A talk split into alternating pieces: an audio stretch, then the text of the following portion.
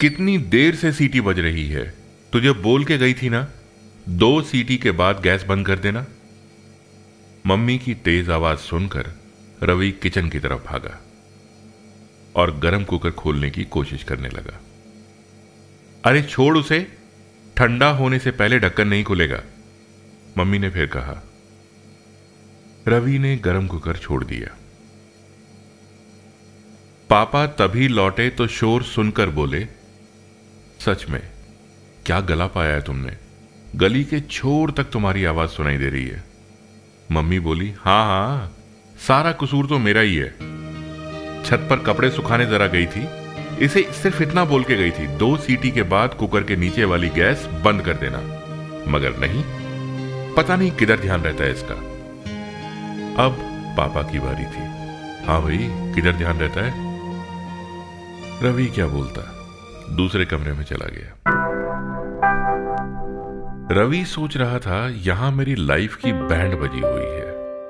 Cooker की सीटी सुनूं या रुचि का गुस्सा देखूँ? रुचि रवि की दोस्त है। दोस्त से कुछ ज़्यादा है। शायद आगे चल के हमेशा के लिए साथ रहें, घर बसाएँ। घर क्या बसाएँगे? दो दिन से तो बातचीत बंद है। कहाँ तो मोबाइल पे बात बंद ही नहीं होती थी इनकी। बिज़ी लाइफ के बावजूद एक दूसरे को वक्त देना नहीं भूलते थे। रवि सोच रहा था, परसों पहली बार ही तो लेट हुआ था मैं। पहली बार नहीं दूसरी बार। नहीं, पिछले हफ़्ते भी एक बार लेट हुआ था। चलो, कितनी बार भी लेट हुआ था? रिश्ता टूट थोड़ी जाता है। इतना गुस्सा दिखाने की क्या ज़रूरत है?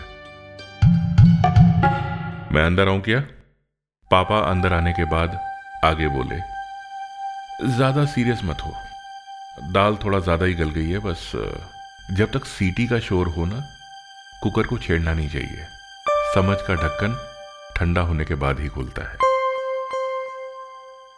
समझ का ढक्कन ठंडा होने के बाद ही खुलता है। रवि सोचते हुए बोला, दो दिन में तो ठंडा हो जाता है ना, पापा?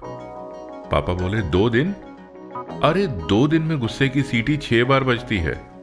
मुश्किल से दस मिनट लगते हैं ठंडा होने में। तू किधर चला? रवि पलटकर बोला, मैंने बहुत देर कर दी शायद। सीटी परसों बजी थी। तुम्हें अपनी गलती का एहसास होने में दो दिन लग गए? रुचि ने फूल पकड़ते हुए पूछा। रवि बोला, नहीं, गलती तो थोड़ी देर में ही पता चल गई थी। फिर पापा ने कहा, समझ का ढक्कन ठंडा होने के बाद ही खुलता है। रुचि ने हैरानी से रवि की तरफ़ देखा। रवि ने मुस्कुराते हुए सीटी बजने से पहले ही बात बदल दी। ज़िंदगी की आँच पर तपते हुए रिश्तों के प्रेशर कुकर की सीटी आपने कई बार सुनी होगी।